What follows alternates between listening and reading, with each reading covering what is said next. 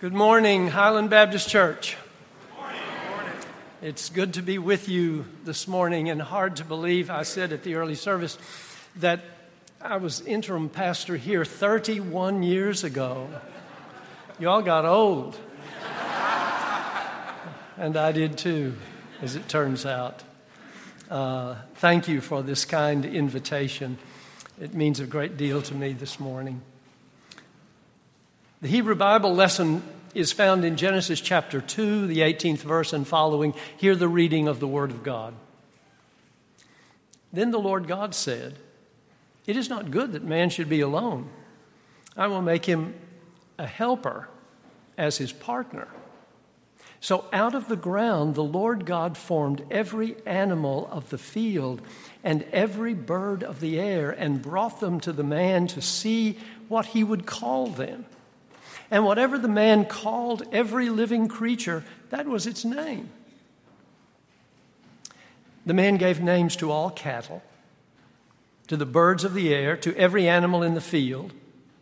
But for the man, there was not found a helper as his partner.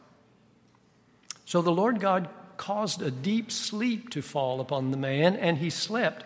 And then he took one of his ribs and closed up its place with flesh. And the rib that the Lord God had taken from the man, he made into a woman and brought her to the man. And then, God, then the man said, This at last is bone of my bones and flesh of my flesh. This one shall be called woman, for out of man this one was taken. Therefore, a man leaves his father and his mother and clings to his wife, and they become one flesh. The word of the Lord. The heavy chunks of earth broke like stones beneath his hoe. The hot sun forced beads of sweat from his forehead. The dust of the ground burned in his eyes. He dropped the hoe, walked over to the shade, and drank some water from the gourd dipper. An unexpected breeze brought momentary coolness. Suddenly, time stood still, and he remembered Eden, that fleeting moment when he had it all and lost it.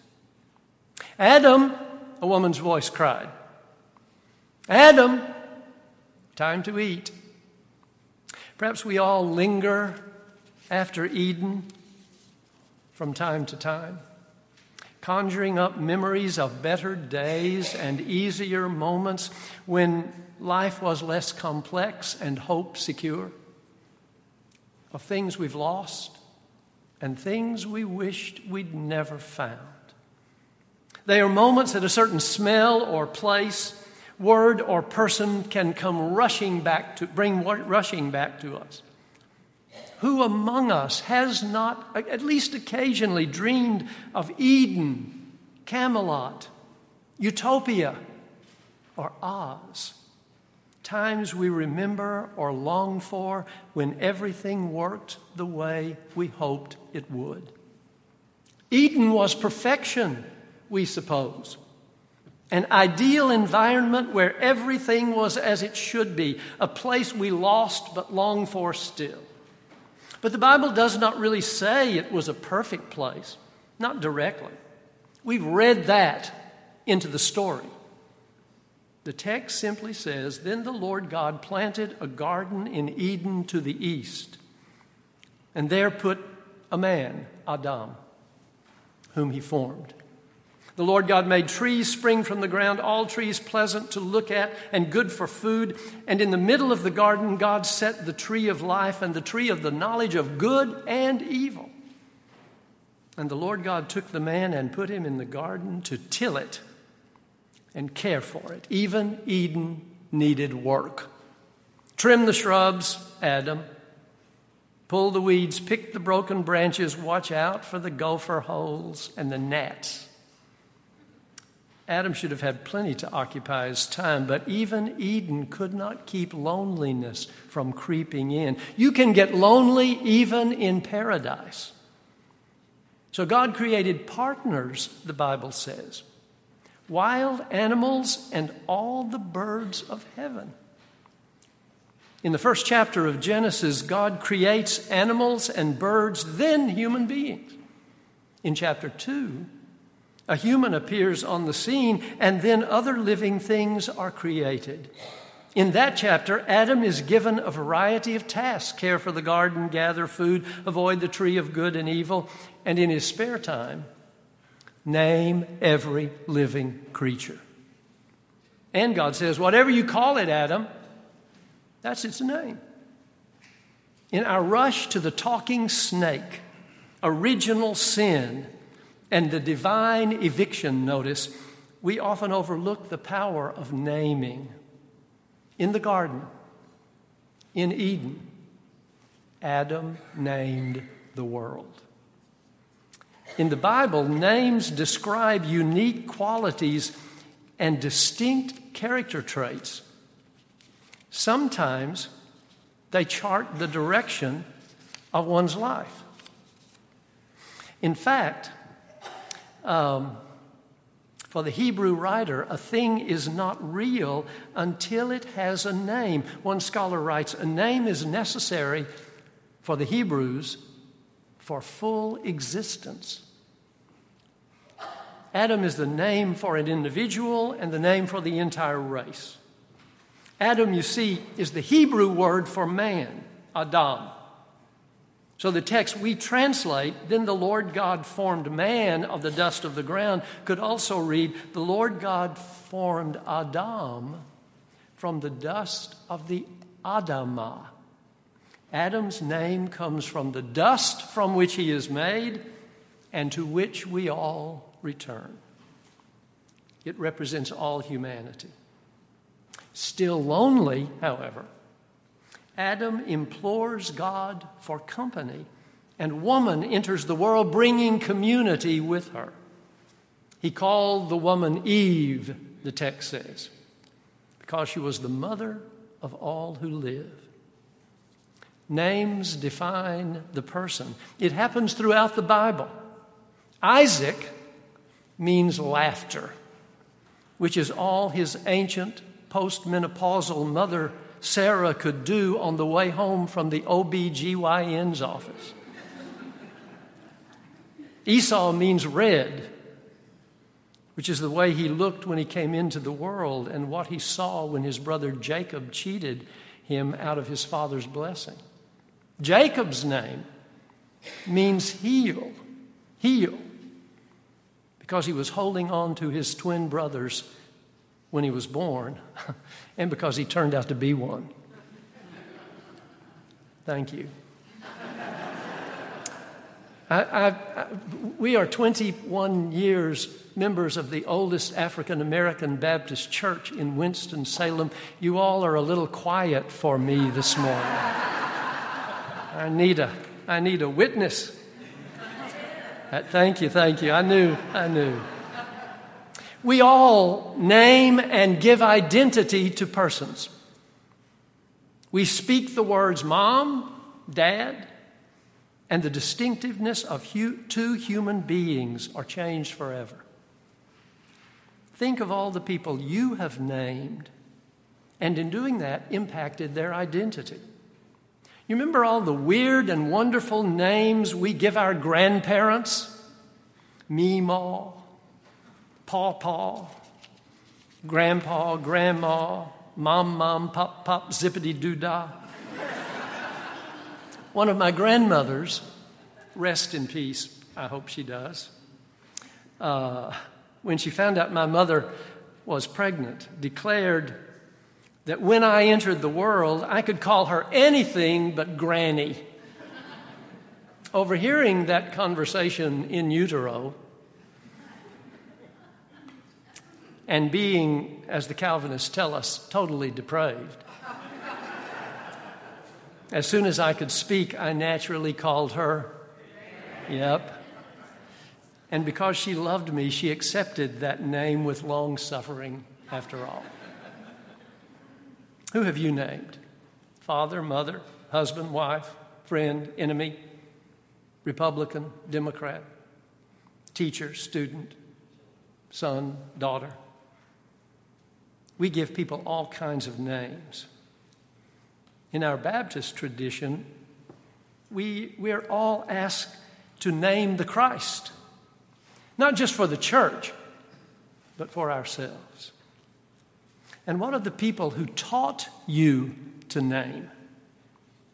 Can you recall today the people who taught you to name letters and numbers, trees and flowers, animals and birds, novelists and, photo- and philosophers, photographers too, if you want to. and so the story goes the animals came trooping by, and Adam named them, every one. At first glance, it seems innocent enough. As human society developed, however, naming often is given to the privileged and that's when things get, well, a little serpentine. Perhaps one of the signs of the fall of Adam and Eve and the rest of us is when empowered people, or people who want to be empowered, turn names into labels dismissing other human beings with designations that dehumanize, minimize, or seek to destroy the imago Dei, the divine image, in others who are different. I'd run a list for you this morning, but I think we all know word labels that endure in our own society, particularly these days, perhaps even in our own mouths and hearts. I was thinking driving to church this morning, if you've just watched cable television this week, you know what I'm talking about. In a wonderful one page 1990 story in the New Yorker called She Unnames Them, Ursula Le Guin turns the creation story on its head by proposing that Eve, on her way out of the garden, convinced the animals to reject their names, the names Adam had given them. These names, Eve concludes, had stood between myself and them like a clear barrier so close that my fear of them and their fear of me became one and the same fear. Sometimes names hold us at a distance and make us afraid of each other. These days, we need to keep rereading the creation story because we're tearing it apart as we live in this world. I write a twice monthly column for Baptist News Global. And this week, uh, my column features a, a, response to a book manuscript by my Jewish friend uh, Roger Gottlieb uh, called um, Morality and the Environmental Crisis. Don't read it unless you're prepared for somber predictions, not of what is to come but what is now. I, I, I heard Gottlieb speaking this morning when we read this text. One species disappears from the earth every 11 minutes. Naming. Naming. The cats, Eve says in Le Guin's article, never accepted names that anyone gave them preferring their own self given, unspoken, ineffably personal names that only cats know. Can I get a witness from cat people here? Of course. Uh, the other animals in the article were hesitant at first to jettison Adam's nomenclatures until they realized, Eve says, that the issue was precisely one of individual choice and that they were free to name themselves. Eve even unnames herself, telling Adam, You and your father lent me this name, gave it to me actually. It's been really useful, but it doesn't exactly seem to fit very, like, very well lately. But thanks anyway. The things we name are not as manageable as the pliant animals in the story in the garden. The names we give people are not always the names they accept or deserve. Some parents aren't parents. Some friends aren't really friends. Spouses don't always accept the names or the roles we place upon them. One commentator writes There are some forces surrounding every individual which are like wild beasts that stay wild. We cannot change them by pretending that this is not the way they are. These hearts of ours are not innocent gardens of Eden where nothing dangerous intrudes. There are appetites and passions against which we have to be on guard. As a man at night would have to be on watch against a tiger or a wolf, we'd better call them by their right names. So, what's the point of this ancient story? Is it that Adam and Eve sinned and we are all infected by their sinful nature? That's one historic explanation. Is it that they were merely a parable of how the early Hebrews sought to explain human origins? A fascinating but antiquated little short story. That's another explanation among multitudes from literature, history, and theology. For myself, I think that whatever the theory of the text, the story is as much about us as about them. Like Adam and Eve, we have the power to choose, and sooner or later we make choices we wish we had never made. And we, like they, have to face the consequences. We lose our innocence, and maybe, if we're lucky, we grow up and we do ever make choices.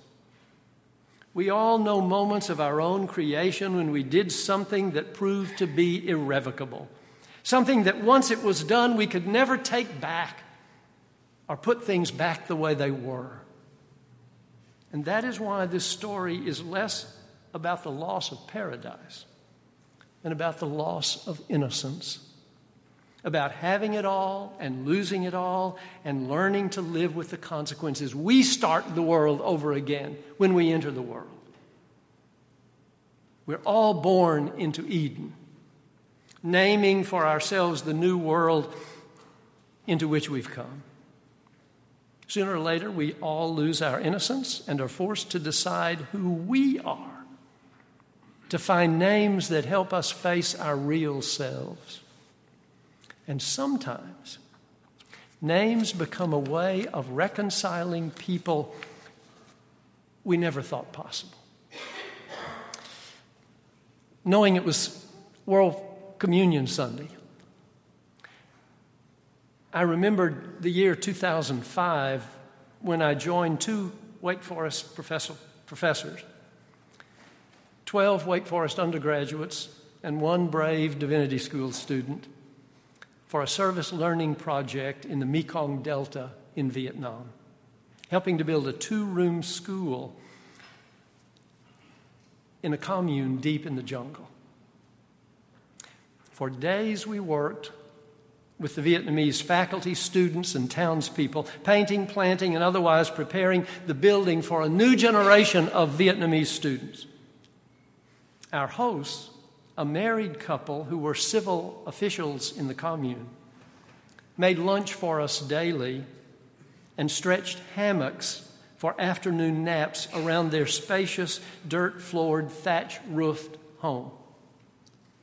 On one wall, there were photos of the couple from their youth holding rifles and dressed in the pajama like uniforms of the Viet Cong combatants in what the Vietnamese call the American War. When the work was ended and the school dedicated, our Wake Forest group departed the village amid hugs and tears of a brief but astonishingly profound experience.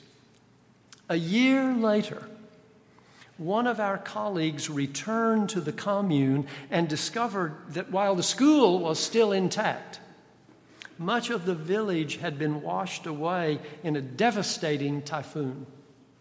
The house where we took meals and naps was gone, and only the wooden beams and the doorposts remained, awaiting rebuilding. What she found was that after we returned home, the former Viet Cong had carved each of our names on a beam at the entrance of what had been and would be again their home. And for one brief shining moment, a group of all too privileged Americans understood something of the unexpected grace of names carved quite literally in a Mekong Delta commune. A tiny but intense taste of peace and maybe Eden. So come to the table this morning. Your names are carved here. Every one. Amen.